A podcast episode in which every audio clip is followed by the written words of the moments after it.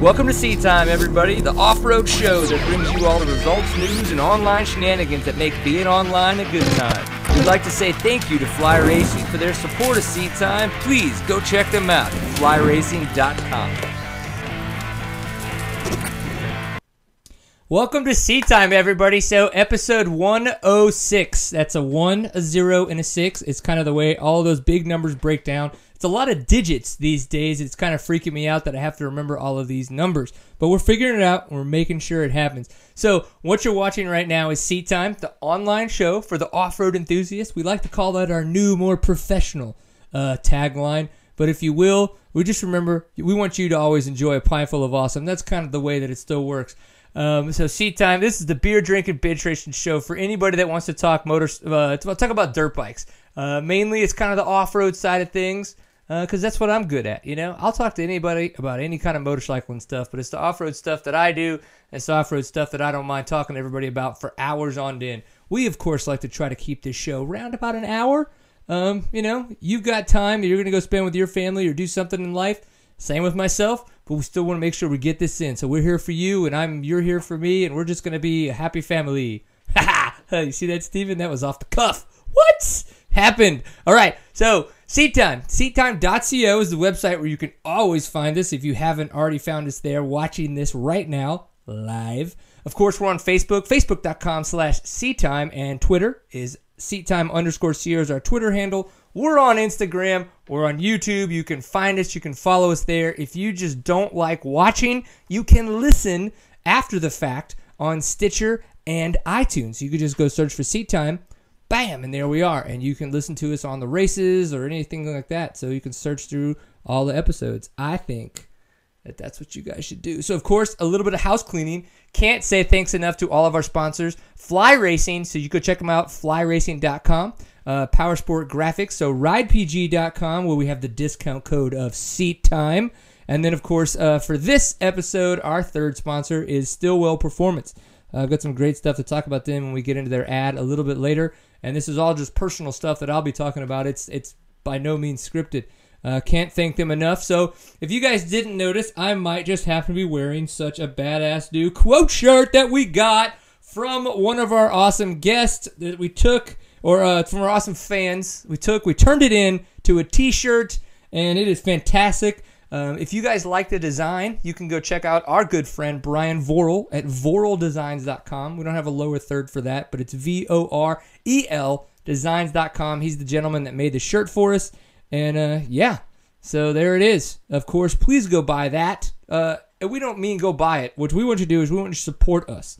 Um, we're not t-shirt manufacturers by any means. This is just a good way for us to have a little bit of extra Skrilla for things like going to Oklahoma City for gas money to get out there and do the shows, all that kinds of stuff. So seattime.bigcartel.com is where you can go get all of that jazz. If you're not in the chat room, please join us tlk.io slash seat time.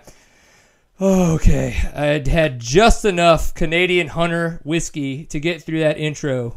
Steven, do you think that I did an okay job? Yes. All right. Fantastic. All right. Well, now that I have completely talked too much about things that you know don't matter as much as the people that we have on tonight, I would like to introduce our first guest, Mr. Cameron Ishmael. What are you doing tonight, man? Uh, I actually went and saw a movie with Austin's mom. That's kind of creepy.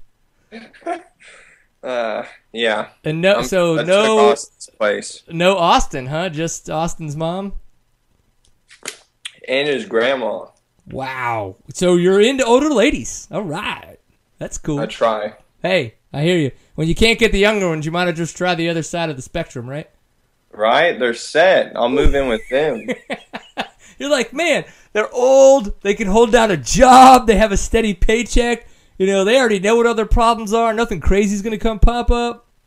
right? Yeah, maybe not. I don't know. Well, dude, uh, I want to just talk to you a little bit about what's been going on in life. You know, that it seems that there's been a lot of crazy changes uh, with you know with bike changing, with just kind of moving around. You got a new job. People that are listening now weren't listening back when you were on the show in episode 47, which was like February 2012. So it's been a while since you've been on the show. So just you know, break it down, dude. How you been? What's been going down?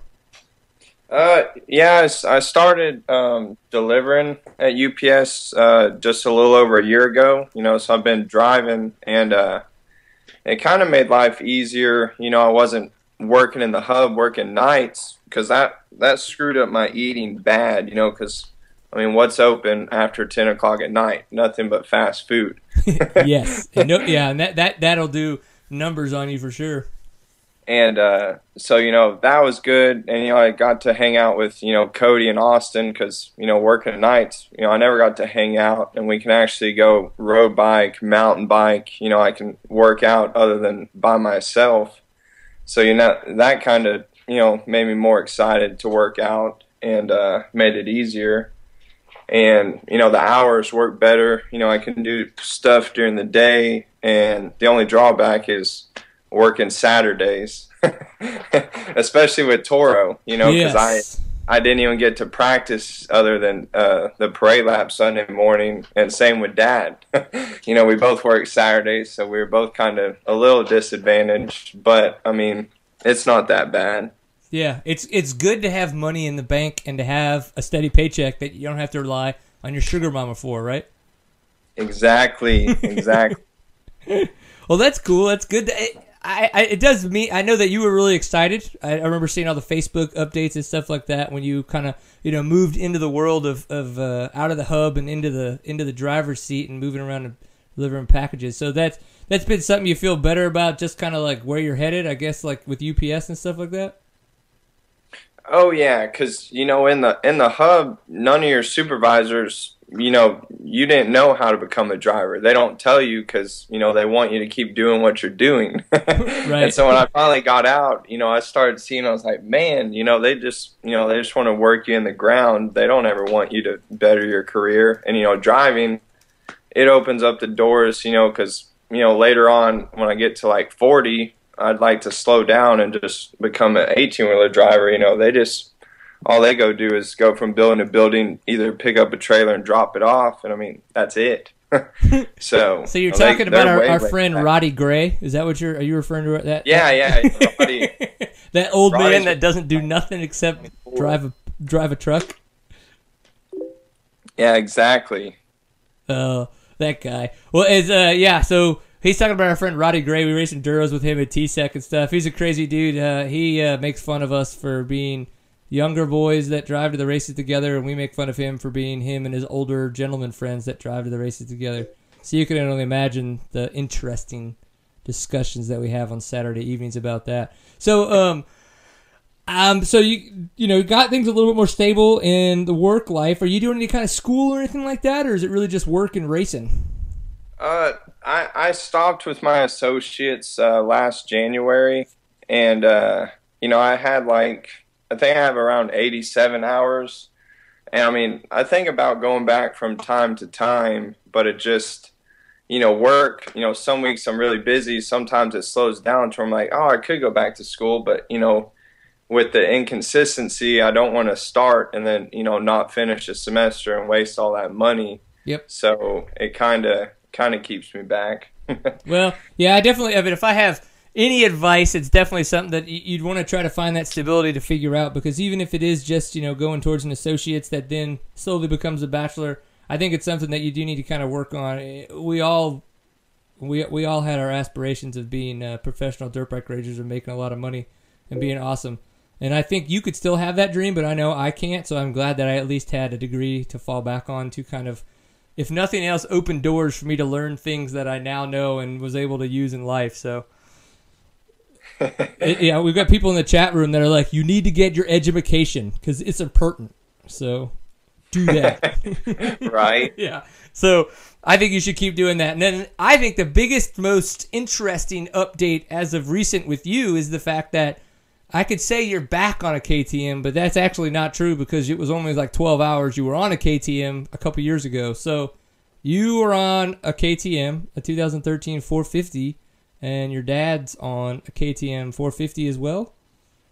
Yeah, the exactly the same bike, same year, everything. Nice. Okay, so and you guys and you guys did get some. I wouldn't say flack, but there was a lot of interest around when you guys had kind of switched to KTM's.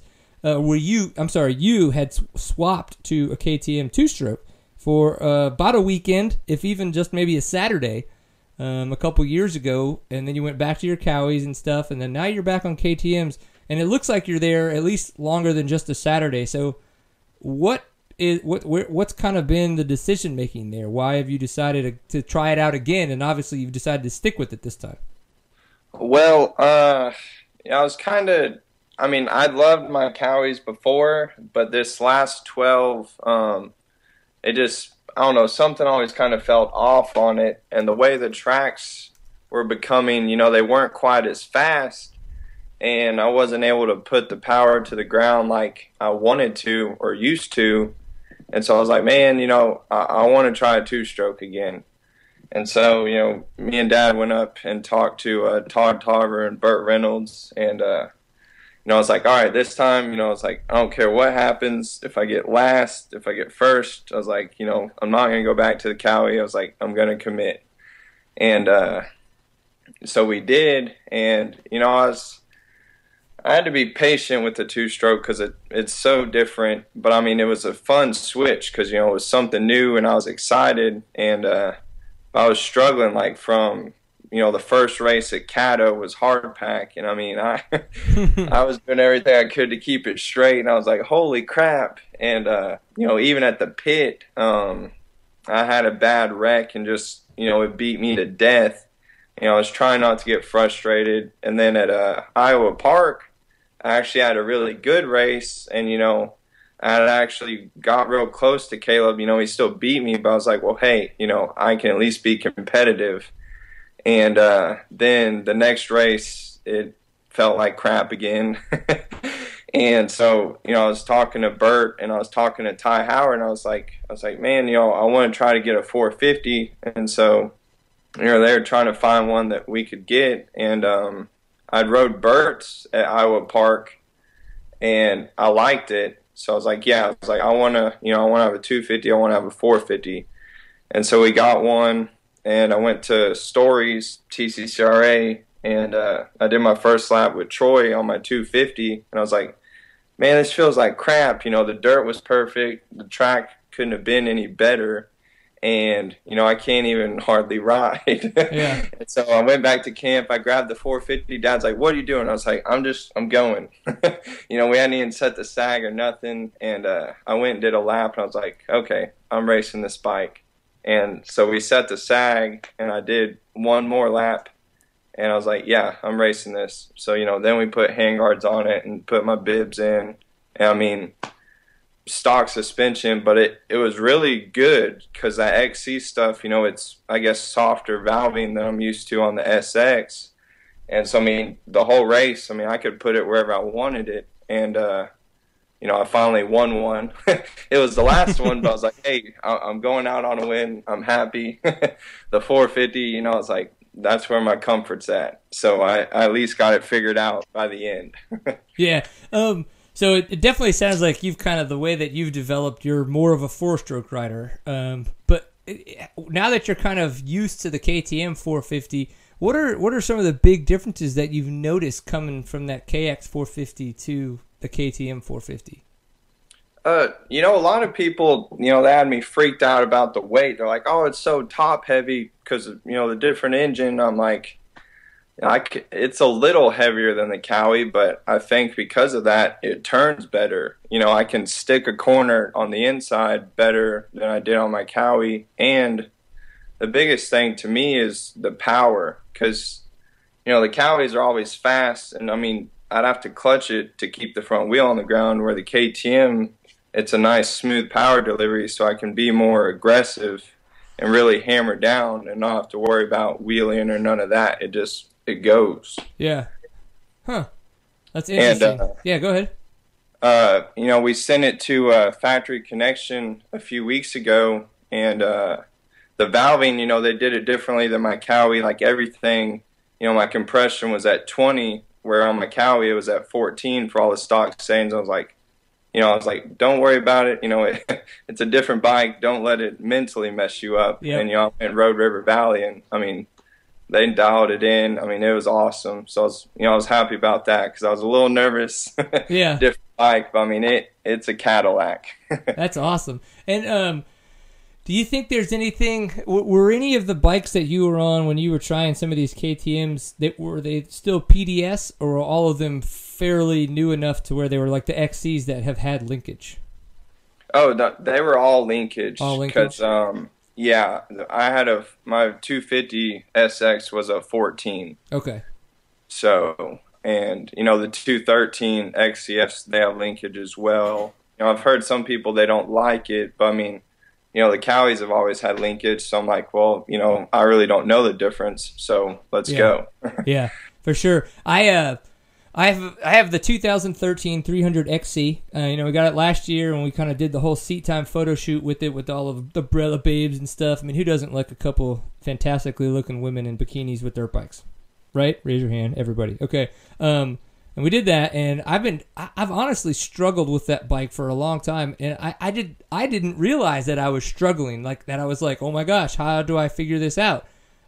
And it wasn't until I just sent my suspension off and got it back for the first time I've ever had it like professionally gotten essentially works suspension, you know, like the pro valving done, um, and a lot of their personal aftermarket parts that uh, I got it back, put it on the bike, set the sag, and went out and rode it. And without even touching anything, I instantly felt so much more comfortable on that bike. And I had been on a 2009 250 XC where it still had PDS.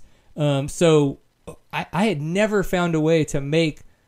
I guess what I was trying to do was make my 2013 feel like my 2009. And I just never could do that. Now, not to say that this suspension makes my bike feel like it's a PDS, but it makes me feel so much more comfortable on the newer frame and the newer geometry um, and things like that. That honestly, like some of those open sections, I've never felt so comfortable going so fast. Now I know I wasn't going as fast as you guys were in some of that stuff this past weekend, but it's crazy how like those little things that you would never even think of to try. Can, and granted, I say little, but suspension is one of the biggest things out there. But I just, you know, that's always so much money. Uh, but now that I'm doing seat time and I'm, I'm in these situations, I want to have the experience to be able to talk on these points.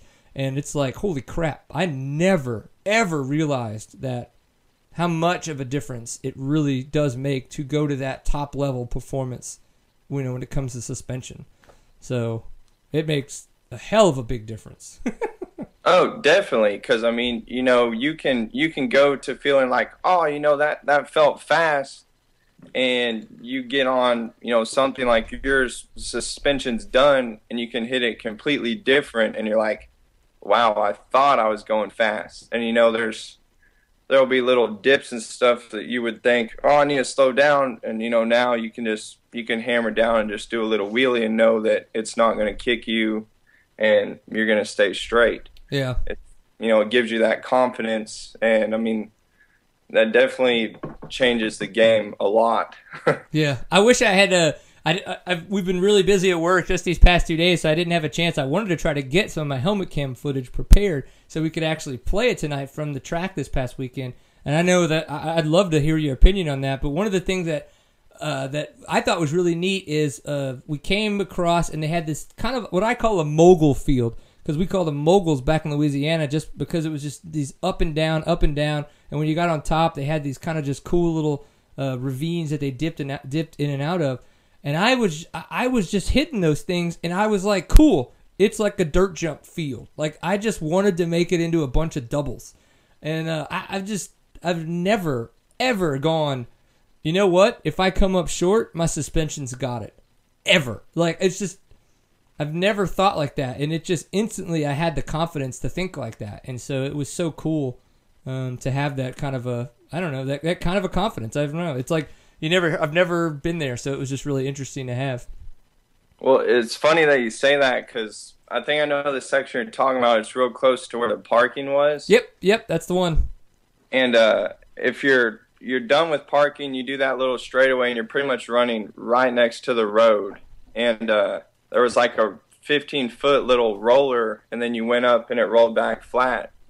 And Cody had told me Saturday he doubled it, and he quit doing it because it got all cupped out. And I looked at it the first lap, and I was like, "Yeah, that's stupid." And then the second lap, you know, I I was I guess I was in third and I was feeling really good and I came around there just like third gear wide open and did it and you know completely straight and I was like sweet, you know, that's two and a half seconds a lap right there. So I mean, I did it the next four laps, and I mean, you know, it's just one of those things you you don't think about it, and then you're just like, all right, go for it, and you know, Yeah. it worked.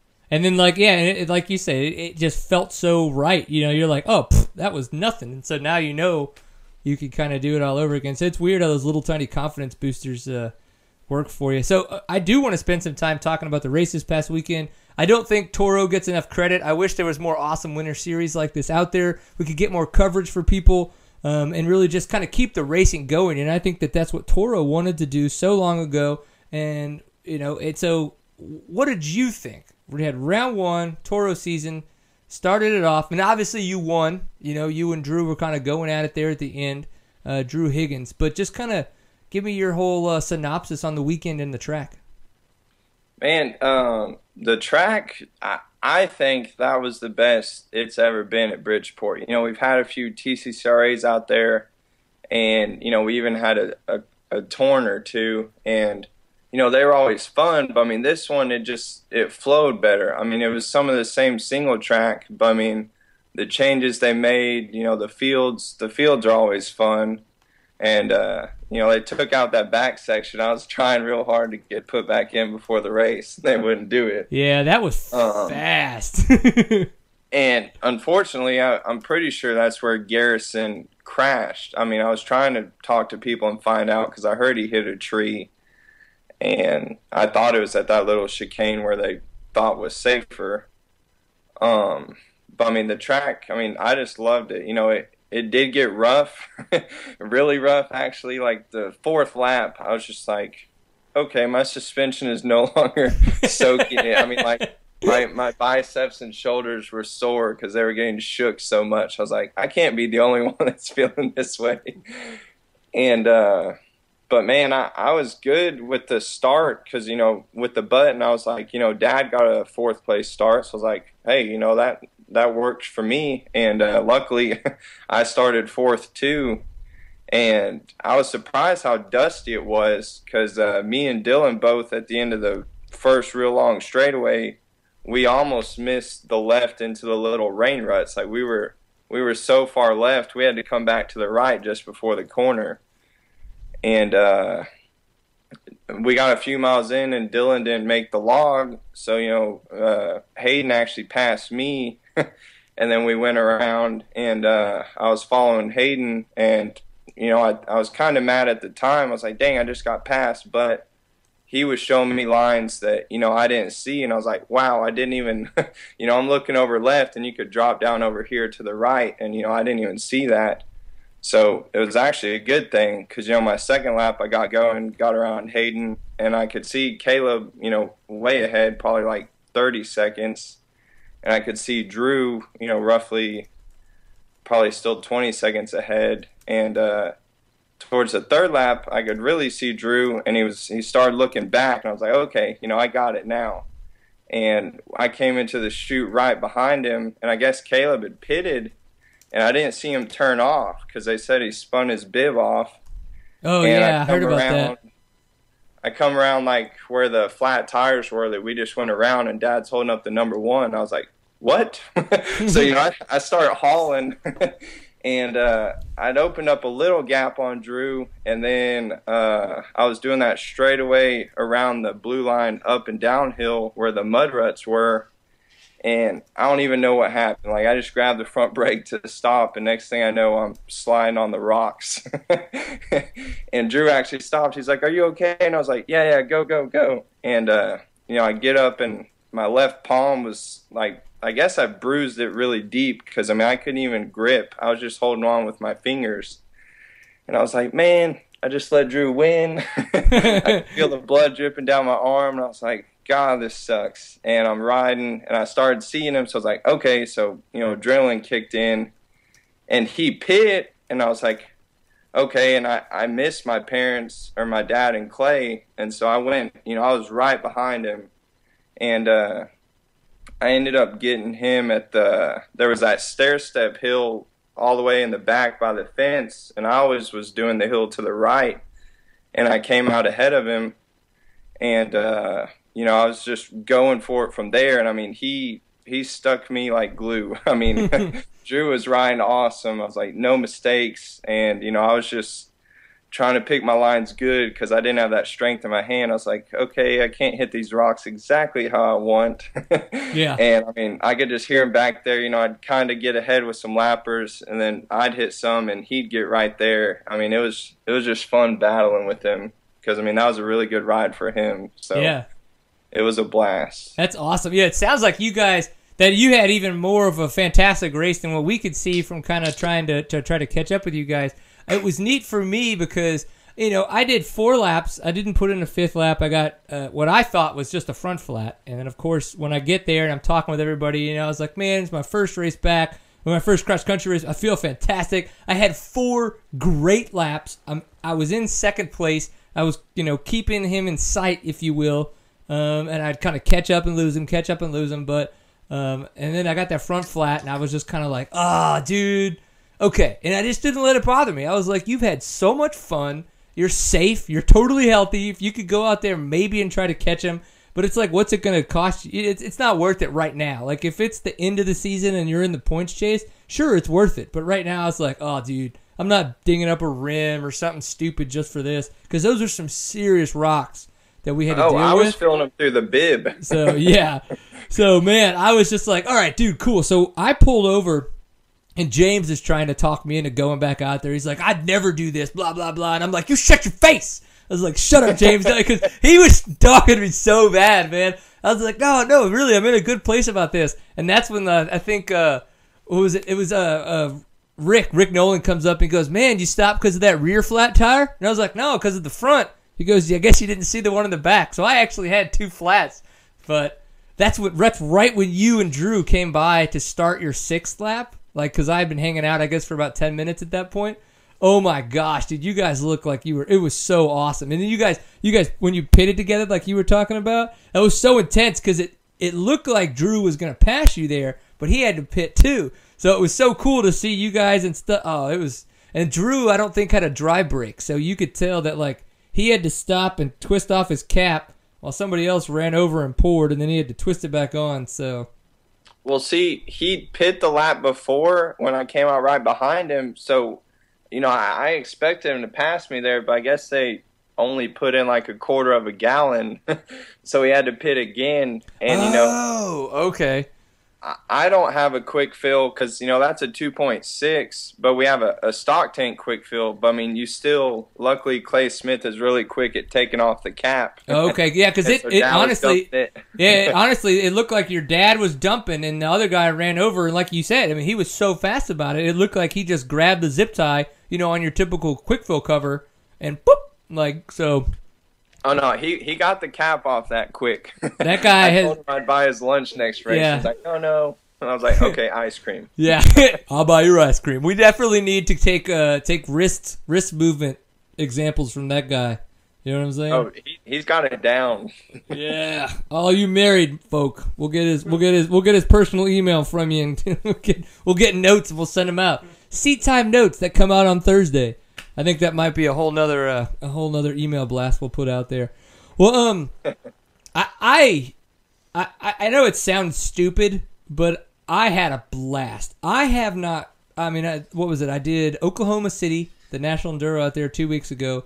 Had so much fun riding that Sherco 300, uh, and then now I got the I, I had a chance to come out to this Toro race. Race now.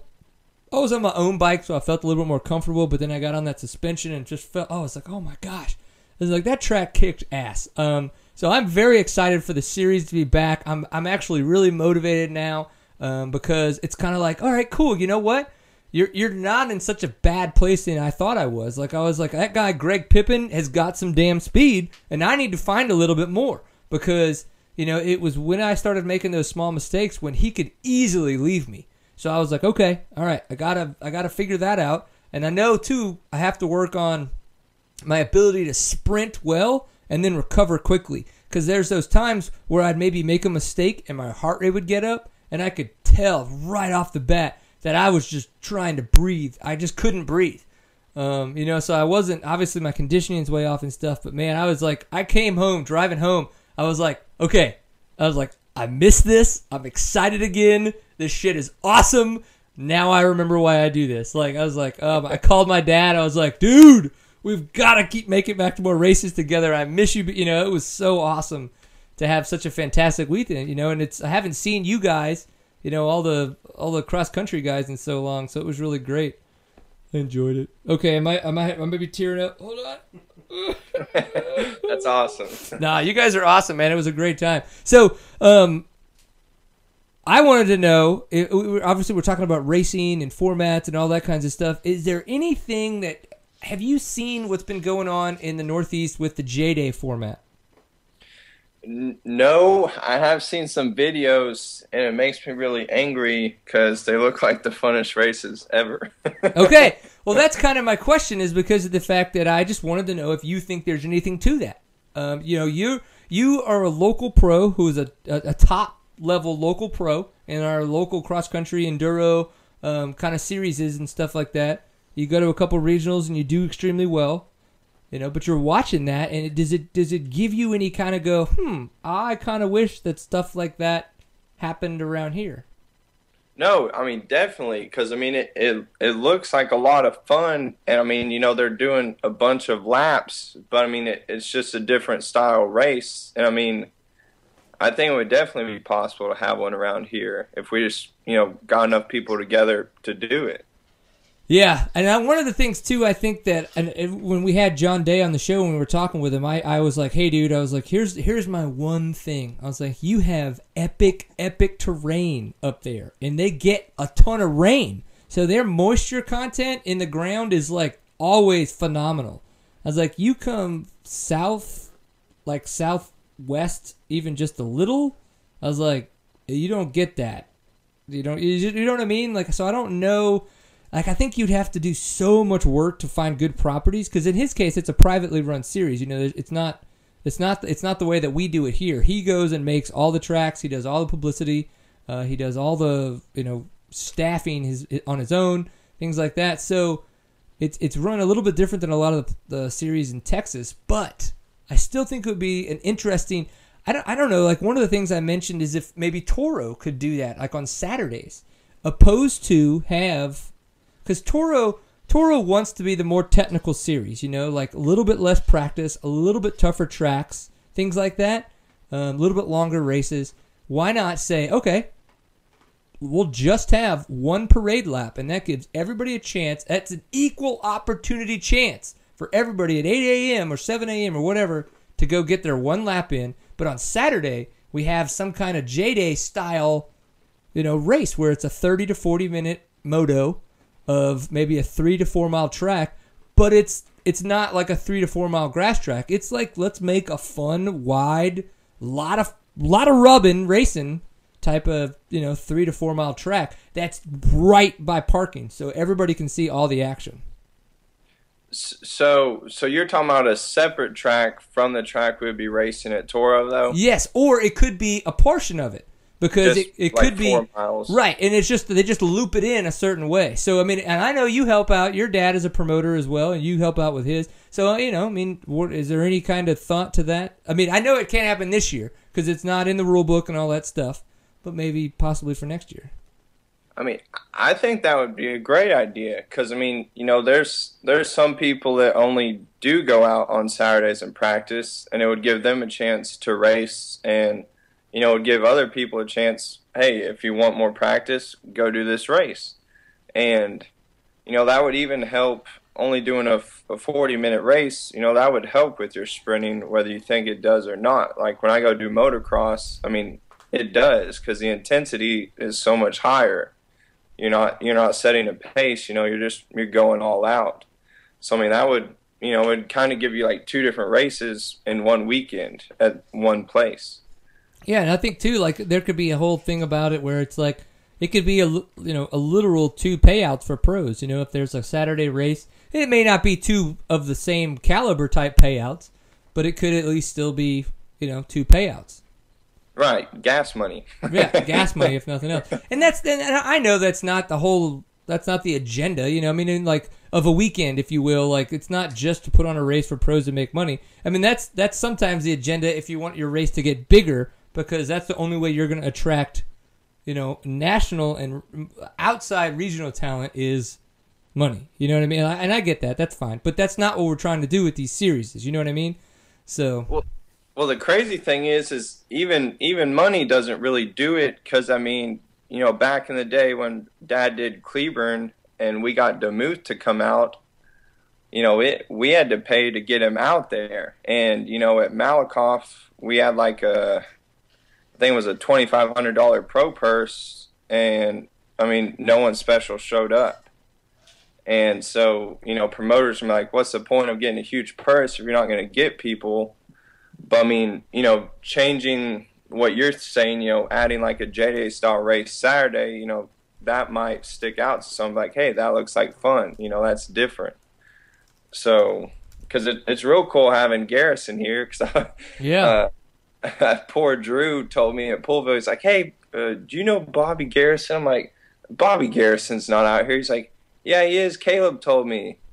I'm like, Caleb, don't even listen to Caleb. He's full of it. and I go around the corner and I see Caleb. I'm like, dude, why why are you messing with Drew like that? No, he's here. I'm like, what? Yeah. and so, you know, I, I, felt bad for poking at Drew, and you know, sure enough, there he was. yep. Yeah. For, for those that uh, don't know, Bobby Garrison, the works racer, yes, from out west, he has actually moved to uh, Fort Worth, Texas. His wife got um, got a new job. Well, not a new job. Her job transferred her to Texas, and obviously being married to her and in love with her, and he has now followed her to Texas. Um, and he he was his he still has his works race bike. Um, I believe an enduro cross bike um, in uh, California, so that way he can make it back easily for those races. But he is going to be excuse me, going to be continuing to do a lot of Texas races. So I think that's awesome because that is going to be able to give a little bit more notoriety to some of the races that go on down here in the Mid Central, if you will. And then, of course, uh, it's going to give you guys a hell of a lot more competition. Not me, you. no, I'm excited for it because you know other people like, oh man, Garrison's here, and I'm like, I think it's awesome because you know someone of that caliber you can learn from because I mean you know they they're obviously on another level than we are, you know, especially the races they're doing. So I mean, they see things completely different than you do, and so you know, riding with them, following them, it opens your eyes up to a different way of riding, and I mean, it's going to make you a better rider. Agreed. Agreed. Well, cool. Well, dude, I really appreciate you taking the time. I'm not gonna lie, we went a little bit over, but we got into this weekend, and like I said, I teared up, mm, but I felt good about it. Hey, it was an awesome kidding. weekend. I didn't really, but still, I thought about it. Maybe, I might have leaked from another orifice, but hey. Let's not go into that. All this fun race talk just gets me going, buddy. and maybe some of the Canadian whiskey or whatever. Probably. Probably. It's always a good time. Well, dude, Cameron, uh, if anybody out there wants to learn a little bit more about you and socially would like to interact with you, are there ways that they could possibly do that? Uh, I don't use the Twitter, but uh, I'm on Facebook, and you know I'm at the races, and I mean most people have my number, or they can get it from Austin or Cody. so that's a way. All right. So for anybody outside of Texas, how are they going to find you? Facebook. Facebook. Cameron Ishmael. You can creep me on Facebook. Mm, that sounds dirty, and you know how I do it. I'm in. I'll creep in on anybody. Well, cool, dude. Thanks for taking the time. Sorry we didn't get the video going, but hey, that's why we got to tech solve some problems beforehand, opposed to just try to wing it right at the end, right? I'll take full blame. It's hey. my bad. Boom. No worries. Well, dude, take it easy. And I am not going to be at the next Toro. Unfortunately, my father was uh, is very very excited about the Formula One race uh, coming. You know, being in Texas for a while. So he and I are going to go enjoy that and the father son duo. But I will be at the third one. So okay, you're missing out at Thackerville. I, dude, I know how good a track that is. I know. well, I appreciate it. Yeah, man, no worries. Just uh, keep it keep it on the stopper and have fun. All right. All right. Thanks, Brian. All right, dude. We'll talk soon. All right. All right. So Cameron Ishmael, awesome pro, local Texas dude. Uh, really appreciate him being on. And of course, you guys can go find him on Facebook, as he would say just search for Cameron Ishmael. Um, before we kind of go over to our next guest, uh, Jay Sallstrom. I'm probably going to screw that up, but I'm going to ask him about it in a second here. He's going to come on. I, of course, want to say thank you much to Fly Racing for their support of Seat Time. Um, so it's winter. Technically, it's winter. It's still kind of warm here in Texas. But one of the things about winter is you have to think about all the things that get cold. And when you're a little person like myself with these little tiny woman hands, you have to worry about the fact that they get cold really, really easy. Um, and so Fly now has a series of gloves out that are called their Title gloves. They as well have their 907 cold weather gloves, which are great, but they have even a better uh, Title glove out now, which is more winter oriented. And of course, they have a lot of snowmobile guys that run these, and a lot of guys that do a lot of you know in the snow type situations. But what's great is that you can get these for motorcycle. You're still going to be able to ride them, have fun. Uh, they have short and long, which with the short and long I think is cool because if you're not in the snow, you can get the short. If you're in the if you're in the snow, get the long. It's going to help keep the snow out in case you do what I do a lot, and which would be eat it. Nobody likes to do it, but it happens, and we just have a good time. We keep going. So go check out more about those gloves at flyracing.com, um, and you can email Dale, tell him I said hi, and that he's awesome, and we appreciate their support of Seat Time. Right? Dig it. All right, so we've got our second guest. We've got video, and he looks he looks just as handsome as all of his pictures led up to be. So, Mr. J, how is your evening going, kind sir? Not too bad. How are you guys? Dude, good. I'm halfway through my second glass of Canadian Hunter whiskey and Diet Coke, and it's seat time, buddy. Tuesday night in Texas. Where are you? You're in, are you you're M in uh, Min- Minnesota. Minnesota, yep. Mankato, Minnesota. Minnesota. So, what are the three words that you say the most strange to somebody from Texas? God, I don't even know. That that sounded good in itself. I don't even know. No, I we have. Lived out Texas for a little bit. I, I started to say y'all.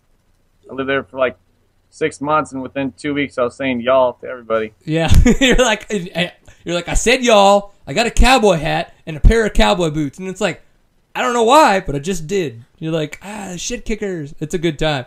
Well, uh, what did you what did you come down to Texas for six months for? Um, I went down there to ride uh, over the winter. My sister lived down in Austin, Yeah, so I, I moved down there and, and grabbed a couple jobs and just did some riding down there over the winter, and then came back to Minnesota about April. dude, you got to do that again during the winter because we have our awesome winter Toro series up here in North Texas. And Yeah, you- I totally would if I could. yeah. Now I just lost my, my free place to stay. She moved to Denver now, so I would go to Colorado. Screw Texas. Go to Colorado. hey, whatever, man. That's fine with me. I'm gonna just come visit you guys and stay with your sister in Denver. so I'll, I'll get out of Texas pretty quick.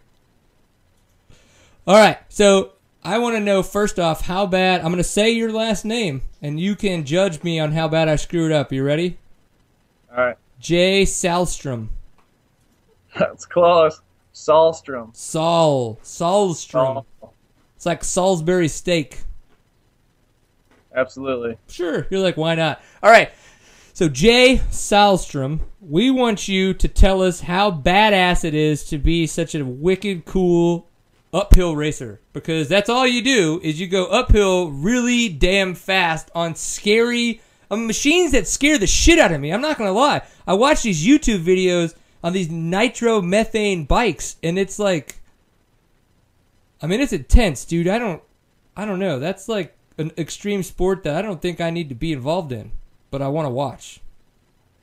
Yeah, I mean, we get going uh, pretty fast, pretty quick, and you know, it's pretty much just like your your crotch rocket motor that you see, you know, the crotch rockets that you see on the on the road, and then we uh, extend them out, and throw nitro to them, and they're just crazy fast.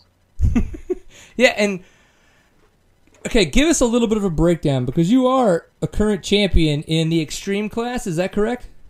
Unlimited class. Unlimited class. Okay, and then within the unlimited class is when it's called the unlimited class. Is that is that is that that's broken down by motor? Is that correct? yeah, by CCs, so it's it's uh, 700 CCs and up. Okay. And so you're the current champion for 2013 in unlimited class, but you got second in the extreme class? Yep, yep. The extreme class is uh, 451 to 700 CCs. Okay. So bikes that I would never throw a leg over or consider putting nitro in, you kicked ass on. Right. Yeah. pretty much, pretty much. All right. So here's here's the one thing I want you to kind of break down for me is I noticed. I- I guess my whole thing is I can remember watching on any Sunday. You know, we've all seen the video of Malcolm Stewart, the widow, Widowmaker, riding that stock bike uphill, and, that mountain climb, that you know experience of hill hill climbing looks so different from what you would see nowadays in hill climbing. Nowadays, it seems like it's so much more of a stair step approach uh, with you guys going up. So I wanted to know if you could explain to me kind of that if if there has been a progression, um, because obviously my knowledge is extremely limited throughout the time on this, but w- how it's kind of progressed. You know, the way that you guys race, um, essentially these hill climbs. Yeah, I mean, like a lot of the the stuff on the East Coast is all a lot faster pace, and, and like you said, kind of that stair step, jump to jump, and uh, a lot of the the West Coast stuff, like where the Widowmaker is, like what you're talking about, that's just kind of a you know a climb to the top, and you know a lot of guys will go there, and, and you might only have a handful, five or ten guys that are that are going to make it all the way over. Okay. So on the East Coast, you know, majority of the guys are going to get over, but it, it's the speed and, and how fast you can get over is uh, what kind of we're all about on the on the East Coast. Okay, so so for you guys with that, when when I see the ones that are a little bit more of the stair step approach, those might be not as difficult in the sense of of making it to the top, but they're it's more difficult in the sense of trying to get to the top at the fastest speed possible. Right? Yeah. I mean, from from bottom to top, you, you're charging the whole time. You know, so I mean, you're you're on it all the way to the top. Where you know, on the East Coast, on some it's a little bit harder to get up. You might you know purposely go slow in one section and then try to get a drive in another section. You know, and Yep. and work your way up instead of bonsaiing it and, and screwing up and then going down. So it's a little bit of a different approach, um, east versus west. So, but uh, yeah, East Coast we're a lot about the speed and, and charging for the for the win. Yeah, no, for sure. I mean, uh, and, uh, it, Amanda Campbell, who uh, is kind of the, the, the helper for me, who was who's got me in touch with you guys and stuff like that. She she was running the AMA uh, Pro uh, Hill Climbing Twitter account. She reached out and she's given me a lot of great information and sent me a bunch of YouTube links so I uh, links so I could kind of watch and learn. And I'm like, okay, no, I, I I've seen a bunch of this. I enjoy this. This is awesome shit. Hell yeah, I want to talk to the guy one of the things that kind of blew my mind is when they do some of the a lot of the guys video and they'll pan back. I mean and there are a crap ton of people just hanging out i mean be it on a hillside whatever is behind this big hill that you guys are climbing up um, there's always a crap ton of people out there watching these events. Are these participants at any means or are these just people that are like spectators that are coming out and enjoying the day watching you guys rev the shit out of these bikes Those are all pretty much uh, you know spectators. We get our our guys that follow you know the series that race the series, and we have you know probably anywhere from 20 to 25 guys in each class, and you know probably 15 or 20 of them that definitely follow the whole series and hit every race.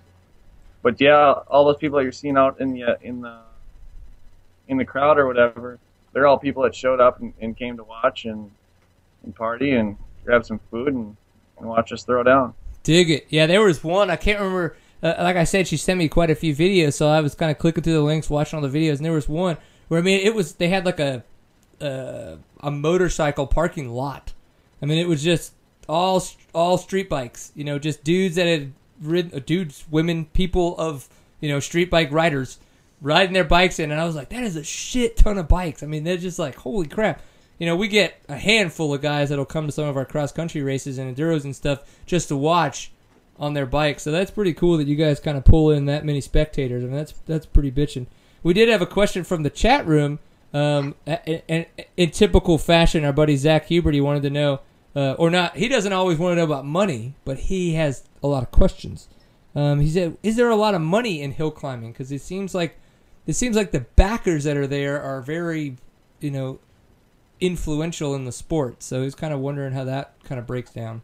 Yeah, yeah. I mean, it's it's definitely not not the scale of money like you see in, in motocross and supercross and things like that. You know, that's not even it's not even close. But uh, you know, for me to travel from Minnesota out east every weekend or whenever we race or whatever. You know, for me, I got to be pretty much on the podium in both classes to make it work. Um, we have a minimum purse for everywhere we go, so we're guaranteed.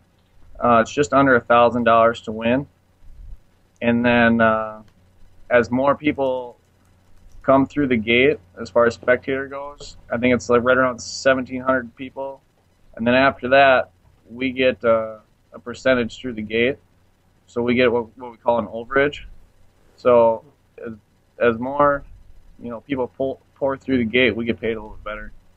So that is actually a fantastic incentive because that's a way for to get like somebody like myself who I mean I'm not going out as a pro trying to make money, but if I were, and it's like you know every ten percent more over a certain number means that I get a percentage more of that kind of money coming in.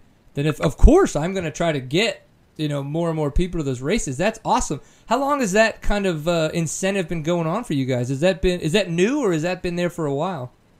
Uh, I think it's been there for a while. I've been doing this since 2010. I'm not exactly sure what they did in the past, but I think that's kind of been the normal thing for quite a while now. So, I mean, it's kind of nice for us. We can get what we're guaranteed to get, you know. But, uh, you know, we like to see the, the crowds come and, you know, the more people, the more money we're bringing home. Yeah, that's awesome. That's really smart. We already have, I, I noticed we do have one promoter for uh, a race in the chat room right now, and he already says that's a great idea. And I, the dot dot dot means that he is going, hmm, hmm. I think I'm gonna have to implement something like that for one of my races. well, cool. Okay, you said you got into this about 2010. I would imagine that in the past three years you didn't just start riding dirt bikes. So eh, I would so by get into this by 2010. You kind of mean that's kind of when you got into hill climbing, or have so, what kind of got you into dirt biking in the beginning? Well, I started riding when I was four, and we were part of a, a club here in, in, Mankato, Minnesota. My dad was a part of that, and they have a, a motocross track and 80 acres of trails, and then they also had an amateur hill climb that they put on. So, you know, I watched that for a little bit when I was younger, and we tried it when I was like nine, and we did all right. And then, um, you know, we kept doing it. We followed the, the whole amateur series, and you know, we started winning, and you know, it's like anything else. You start winning, and it gets addicting. yep. And uh, so then we did that, and, and by 2009, I had five amateur national titles, and and then 2010, um, a guy on the Dr. Bob racing team, he got hurt, and my buddy was was racing on the team out of Rochester, Minnesota, and uh, his dad kind of helped do the legwork to get me the opportunity to ride that bike for the, the injured rider. And then, uh, you know, I got the phone call and got the opportunity to ride halfway through their season. Man, well, that's awesome, and it seems like it's been paying off because of the fact that you're. I mean, you're the national champ right now in the in the ultimate class, and obviously extremely close to getting it in the extreme class. So, tell me a little bit about this Dr. Bob racing team, because as I said, I have seen. I remember us sitting down, we, we would record whatever channel. It's like, oh yeah, like say I do Lucas Oil. You know, Lucas Oil always records every dirt bike race or whatever. Well, I remember there being something, and we got a bunch of hill climbs. So tell me more about this Dr. Bob because I've seen a lot about his team all over the place in these hill climbs. Yeah, he's uh he's the guy behind all the you know the Yamahas that uh, race in the AMA Pro Series, and he's been doing it for for you know 20 some years, I believe, in, in the pro stuff, and uh, probably even longer than that. And you know, he just uh, has been at the top of the game for so long, and now he's got, I believe, 18 national pro titles. And you know, he's been kind of the the team, the top team, this whole time, and I'm glad I could get two for him. Yeah. So I one. Go ahead. So I won one in uh, 2011, and then I got one in 2013. Man, fighting for him. That's pretty wicked. And then 2010, obviously, is when you you had a chance to kind of throw a leg over one of his bikes and prove to him that you could do it. I mean, that's pretty awesome to see that. You know, being able to have that opportunity has really showcased how good of a rider you are, and how much you can focus and kind of you know essentially proof is in the pudding type of stuff. How your bikes are crazy. Like, I mean, you. I've looked at the pictures of the Dr. Bob's hill climb machines. They are extremely specific dirt bikes for this, you know, this type of hill climbing. Can you kind of talk me and then us kind of through a lot of the the little stuff that you guys work through on a day to day kind of training basis that's really specific to these bikes that that you know what goes through into making these hill climb machines? Yeah, for sure. I mean, it's definitely not a bike you can just walk into the, the bike shop and buy. Um, we we try to get a hold of some motors first, and then pretty much from the neck down is it's it's all custom. So, you know, Bob he's built he's got five uh, nitro bikes. He's built all five of them, and and uh, you know, like I ride a, a Yamaha R6 and the Yamaha R1, and then we got to go in and and beefing up all the motors so they can all handle the the nitro because the nitro's so so vicious in there, and um, you know, riding a nitro bike is it's just like an explosion. When you when you drop the clutch, you are you're going somewhere. If you're not ready, that bike's going and, and you're staying there. So and then we stretch them out, you know, to so they don't wheelie so bad going up the hill with all that all that power. And then uh, we throw chains on the back tire, so we'll use like uh, an ice tire, and then we'll throw baler chain baler chain across the tires, and that's where we get our traction. And chains is just crazy traction pretty much everywhere we go. You know, when we land off a jump and, and we turn it on, it's instant pull. That wheel seems like it never spins. That's crazy. Yeah, that was the thing that I was looking at these pictures, and I think it probably was about four to five bikes that I saw lined up in most of these pictures, and the you know the ultra long, like just I mean extremely long swing arms that you guys have on there. In, in the time that you've been doing this, as more and more power has come out of these engines, you know, and has been transferred to these rear wheels. I mean, I would imagine that this is the case, but are, are you seeing the swing arms just getting longer and longer and longer to kind of help Uh, keep it from being able to lift that front end so much?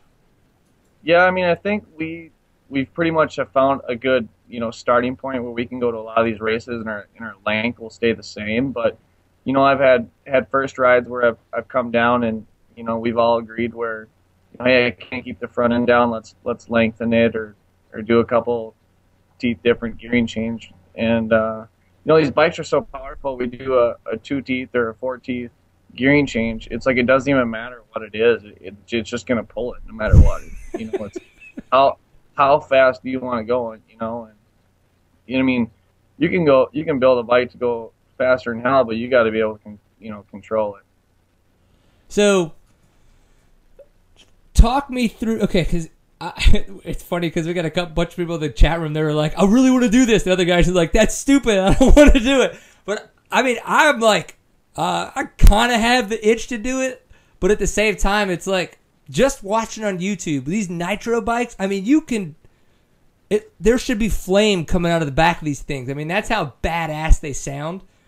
But it's like kind of try to talk me through the, the how it would be that first time that you're just like, okay, you have to commit. Obviously, I mean, there's just no non-committal to this because if you're not committed, the bike's gonna fly out from your hands like that. So, but Right. beyond beyond just being committed, like, what is the this the, the the what does it take to hang on to that shit and just go?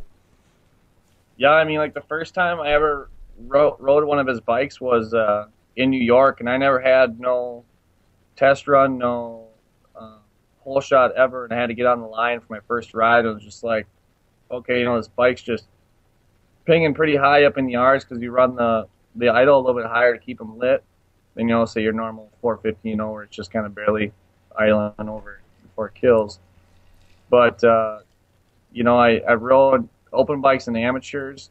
I, have a CBR 1000RR that I rode as an amateur just on pump gas, and so that's kind of that gave me some experience on you know that kind of power. But then the nitro, going from a nitro to or from gas to nitro, is just way way different. And uh, you know, I got on that bike and I looked behind me. I'm like, Jesus, this thing is just longer than hell. and I'm thinking, okay, just let that go and you know just ride like I know how and you know I went into it with you know with, with confidence and rode like I knew how, and it was actually sweet because the guy that won that race out in New York um, the, the prior year, he's like God out there, and so he went over and set the new fastest time, and then I rode for the first time ever, and I beat his time the first round. So everyone was like, Jesus, who the hell is this kid? And I kind of put myself on the map there. So, yeah, they're crazy for sure. So if we had any kind of advice, would it be to maybe start on the gasoline powered and get and uh, at least get a couple runs under our belt before we went to any kind of nitro powered machine? Yeah, for sure. I would definitely start on, on gas, you know, to start out, because then you can kind of get an idea of, well, you know, that that kind of weight too, flying through the air, and how that's going to land, and and all of that, and how that all reacts. Yeah, for sure. Well, um, so obviously, you know, excuse me, specifically to to us who run the show and stuff like that, we're Texas. Um, so and you're you're you're north, just straight up north, and a lot of the races sound like you're kind of northeast uh, for you right now. Uh, wh- what's the closest race kind of for us uh, that you could think of? I mean, I'm no geography expert, so we don't have to get specific, but you could guesstimate a little. Yeah, geez, I would think closest race for you guys would probably be like Ohio. I want to say. Right? Oh yeah, Yeah, yeah, yeah. Because we could hit Illinois and then head east. Yeah, yeah, I'd say Ohio. I mean, that's the closest race for me. Otherwise, the next closest for me is like Michigan. Gah, there's two places I don't want to go: Minnesota or Michigan. I kidding. I go to Minnesota. That's fine. I'm okay with that. yeah, we could have it. We could totally do a hill climb in Texas. Yeah, just find a hill, and then we'll come. yes, that was way simpler than I thought it would be. There was a two-step process right there. I love it. Well, I'm gonna do a quick ad, but I don't want you to go anywhere because we're gonna talk about some other stuff that's going on in our sport. Is that cool with you? That's cool. All right, dude, don't hold it hung on really quick. Okay, so obviously, seat time. Can't say thanks enough to all of our supporters. One of the great ones, of course, is Powersport Graphics. So, Power- Powersport Graphics, you can find them at ridepg.com. The discount code that we have is seat time, right? Now, what's really cool is they actually are running a very uh, large promotion right now to where if you were to purchase over a $100, you can get your shipping for free. What's even better about that is you can actually use the seat time discount code on that order. So you can use it on your order and get the free shipping. Um, so that helps out a lot. And they're doing that, I believe, until the end of the year. Um, we do have some things that we're going to post a little bit later about what they're running up until the end of the year. Obviously, with the holidays coming up, there are going to be kinds of crazy discounts, just everybody wanting to get rid of all their fun stuff. But one of the things that I like about what PowerSport Graphics can offer is all the customization of graphics. So you can call them up, you can be like, "Hey guys, oh my gosh, these are my logos. I want to put them on my bike. I want it to look cool," and they can do that for you. Um, and, and that's that's pretty much what I do because I don't really know how to describe any of that kinds of stuff. I just say those things look cool, badass. I want chicks' tip tops to fall off. As long as those three things happen with my bike, then I know that they did a pretty good job. And so far, my wife's pregnant and I'm going faster. So, bam! That's all because of my graphics. So go check out ridepg.com, use the discount code SEATTIME, and obviously we thank them for their support of Seat Time. Muscles. All right, so you're riding Yamahas right now with Dr. Bob, correct? Yep. Okay. Now, Well, tell me. I, Yeah, go ahead. I, I did last year, but actually, as of now, I don't have anything. He actually um, just came out and said he was retiring. Oh, Team owner was, and so we were in talks of you know buying a couple of bikes, the two bikes that I was riding, and um, so we negotiated that idea for a while, and and uh, we had another idea we we put past him for um, you know getting them uh, for a couple of years after, but uh, he ended up at the last race. You know, he just told us he did, the bikes were sold, and uh, so that my last race in October when I clinched the championship was actually the last time I was going to ride those bikes. ah. So that kind of puts me in a tough spot right now. I don't have going into next year. I got nothing right now, so I'm uh, you know I've talked to some people and there's a guy that can you know build me bikes, but uh, it all takes money and and support, and I got good support behind me, but right now it's just not enough to to go out and race. So, and I don't want to go out and you know go for that fifth or or sixth place spot. I want to if I'm going to go and do it, I want to go and win, and you know, second place isn't really an option. Yeah. Well, what does it mean? Not just. I mean, obviously, it means a lot for you as a racer who was under this, you know, under Dr. Bob. What does it mean for the sport? I mean, it sounds like this guy was bringing in a mass amount of knowledge, uh, amazing bikes, um, and really kind of helping, uh, you know, elevate the competition of the sport. I mean, is it is it, you know, him not being there with all that? Is that going to change things for a, a lot of people? Um, you know, I don't think it'll change too much. I mean, there's other other teams that are you know going just as good, just as strong, and in the Dr. Bob team had three other riders, and um, you know he sold four bikes, and three of those other riders are going to be riding those bikes. So, um, you know, for me, I'm just he's got one extra bike, and and we just couldn't come to an agreement on on purchasing that bike. So, you know, I'm not going to give up, and I'm going to keep. Uh, keep pushing and try to find support so I can go defend that title. Yeah, no, for sure, man. I think you got to do that. I mean, it's yeah, it, it's funny. We were talking with uh, Jason Thomas a couple weeks ago. He's the he's the uh, 2012 XC2 GNCC champion, uh, and then for 2013 he was second place. Um, he'd be moving up to the XC1 class next year for uh, in GNCC, and uh, at the current moment he doesn't have um, any kind of a program that he feels is, and I don't want to use the word worthy, but that is to the caliber that he knows he needs to compete at the level that he wants to compete in that class. Um, and it, it, it's tough. I, I can imagine, and he's he's already kind of said he's like, you know, if it's if that's just kind of what it comes to, then he's like, I'm just not going to race next year.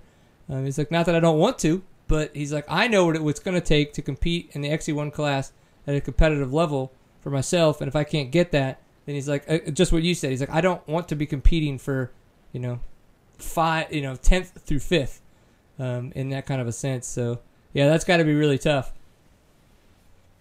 Yeah, but, for sure. And uh, yeah, we'll just have to to wait and see what we can come up with. And um, you know, like I said, I'm definitely never going to call it quits until it's, you know, until we really can't get something together. But uh, you know, it's kind of weird. You, growing up and, and had bikes, you know, all through the amateurs and all that, and I've never been really put in this position where it's like, okay, am I going racing next year, or what does next year entail? And you know, being being a champion and all that, knowing you can win, the last thing I want to do is, is sit on my couch and check the results and knowing I could have won that race that some other kid just won. Right.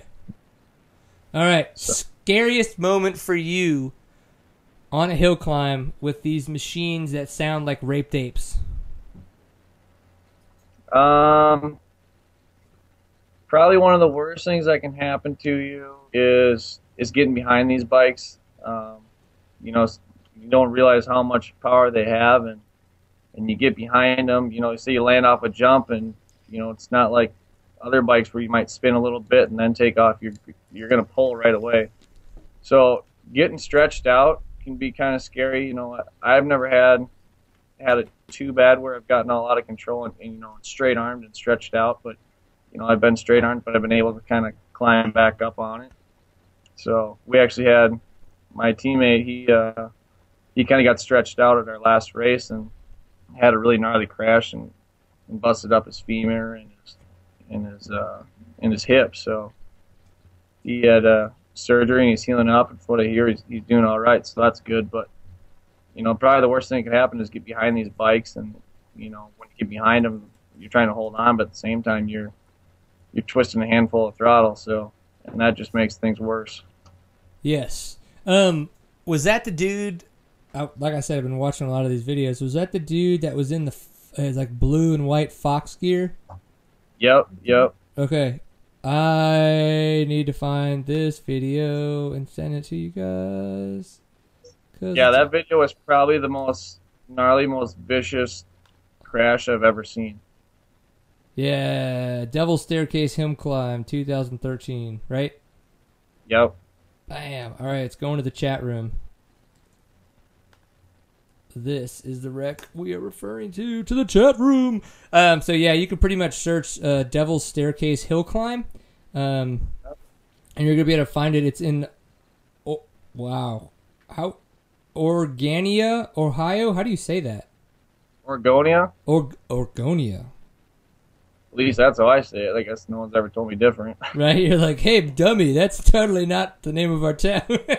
like, no, I live in McConney, Texas. No, it's McKinney. Shut up. That's what I call it. You're like, I'm sorry. Apologize. you know, I didn't mean to get it wrong. Well, um, you know, with you guys kind of being in such a specific uh, part of, you know, kind of the the moto two wheeled side of the sport, uh, how how are you guys kind of how how do you see your sport evolving? Um, you know, I, and I guess I kind of asked this because of the fact that so many years, you know, in the early 2000s, we kind of saw with the economy crash, everybody kind of was like, "Oh my gosh, deer in headlights." Things were so good; they didn't. There's money everywhere. Uh, they didn't know what to do when that happened. And I think things are a lot better. I think these people are being a little too cautious, and they're still not thinking outside the box enough. But regardless of that, it's like what kind of how do you see you know y'all's sport evolving and kind of continuing to stay with it and and and you know continuing to evolve. Yeah, I mean, when it all crashed, I mean, that's when it was really bad. But, uh, you know, since I've been in it since 2010 till now, you know, it's only gotten better.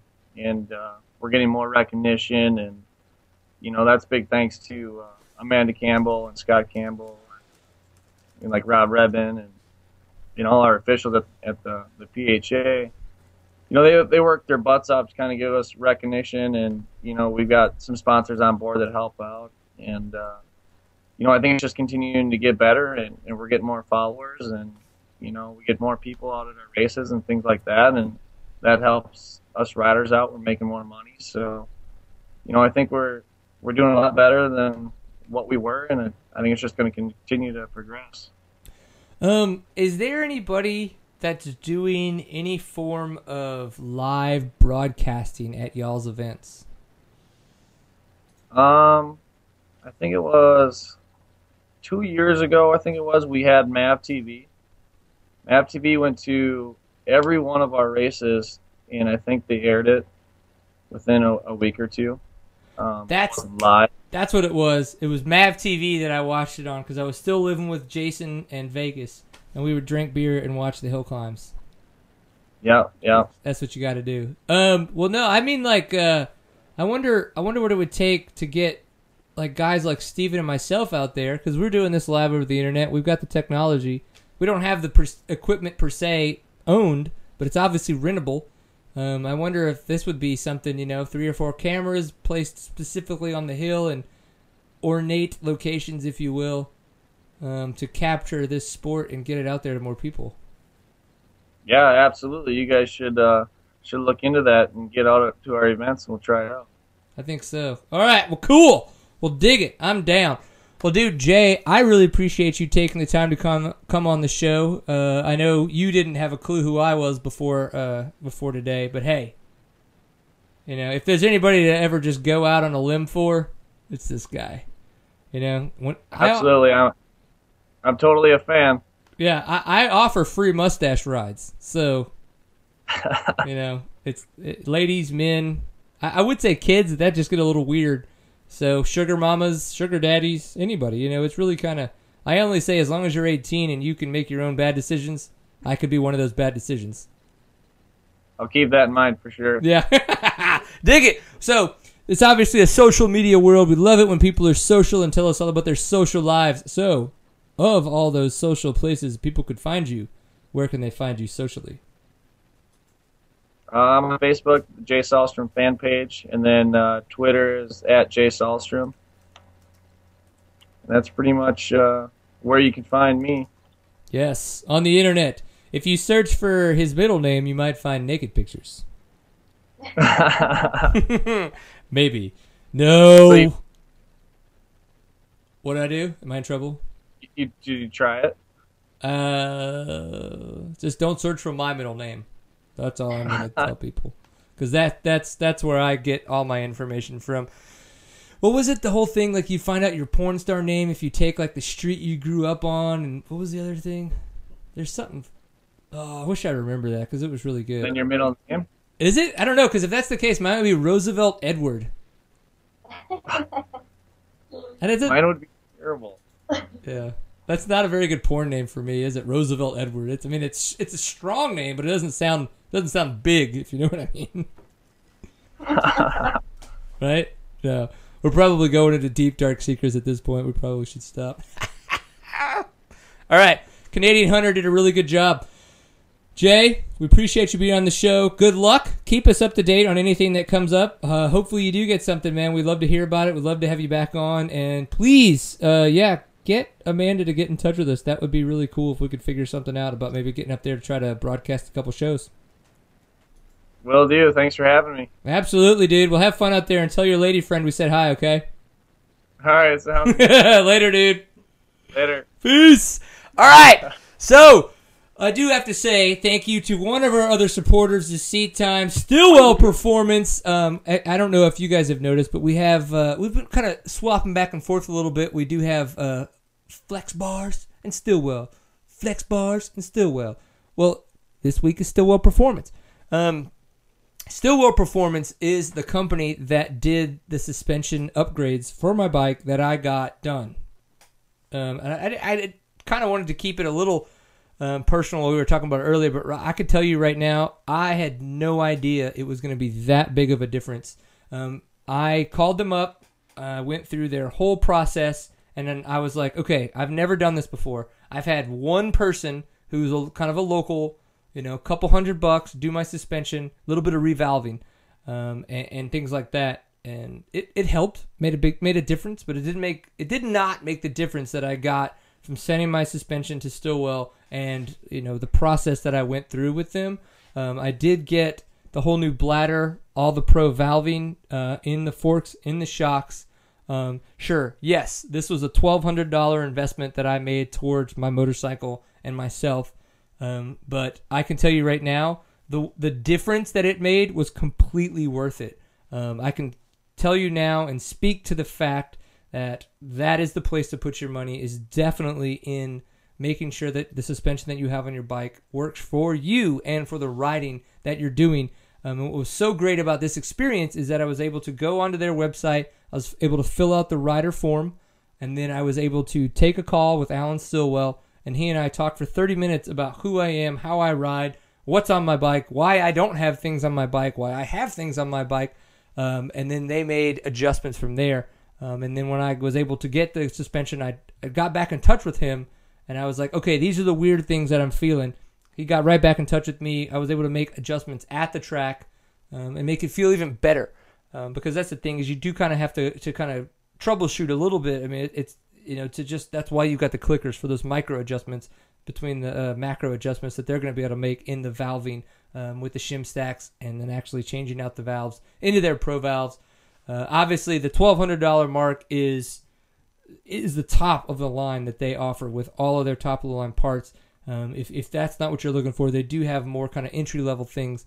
I would ask that you just at least, if nothing else, give them a call. Go to their website. Tell them that you're interested to learn more, um, because of the fact that those dudes are super cool, awesome. I can't wait to hang out with them in Vegas. It's going to be fantastic time. I am beyond the moon excited about my suspension. I want to learn more about this. It blows my mind. Being so involved with it from the mountain bike world and now feeling so ignorant to the dirt bike world, I hate it and I'm super excited about it. So please go check them out, stillwellperformance.com. Uh, can't say thank you enough to all of our all of our sponsors for their help with Seat Time. It's been a great time. Um, yeah, it's been fun too because we've had a couple guys. We've had uh, Jason Parsons is actually a, a big big help. Um, he's even in the chat room. I really dig it. Zach Huberty, appreciate it. Mark Weeks, uh, Ryan Kudla, you guys are great. Thanks for being in there, man, uh, and being active. We can't say thank you enough. So this has been Seat Time, episode 106. Had uh, Cameron Ishmael, uh, Jay Sallstrom, Salisbury Steaks Sallstrom, uh, on this evening. Uh, great guest, a lot of interesting stuff. Cameron and I got into a really good discussion, and I felt like we could have gone for a while. Same thing with Jay. Um, we don't like to keep too many people too long, so we thank you guys for paying attention. Please, seattime.co is where you can find us on the website. Archive all of our sites there, uh, all of our shows. Sorry, uh, we're on Facebook, facebook.com slash seattime, and of course we're on Twitter. Our Twitter handle is seattime underscore CEO. If you'd like to follow us, we're on the Instagram of our fun little pictures. Is uh, just seat time there, and of course YouTube. It's seat time CEO if you'd like to follow us there. And remember, if you are on YouTube and you subscribe to our channel, there is a way that you can subscribe to email updates, and YouTube will email you when we upload new uh, footage. And that way you can just watch it right away. You don't have to wait till we post it to the show. I do have to say, remember the quote shirts are for sale. You can go to seattime.bigcartel.com and purchase yours for $20. Of course, shipping is there, but hey, I think it's a great investment. If you'd like to purchase one from a local Texas race, the next one I will be at is round three of Toro. Please come do it. Uh, Steven, what am I missing? Oh, and Tom, Tom Mick McIntosh. I, oh, uh, I shipped out your shirt last night, dude. It's on the way. Thanks for paying attention. Thanks for being in the chat room. We really appreciate your support of Seat Time. Like I said, dude, I support everybody. You guys are all awesome, so thanks for supporting Seat Time. Anything else, Steven? No? Well, then, you guys remember always enjoy a pint full of awesome. If nothing else, $10 a pint. No, this was like, this was a fifth of Canadian Hunter. Comes in a plastic bottle. It'll do you right.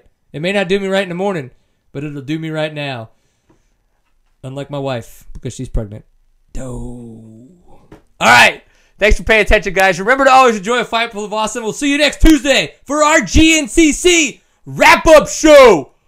Boosh.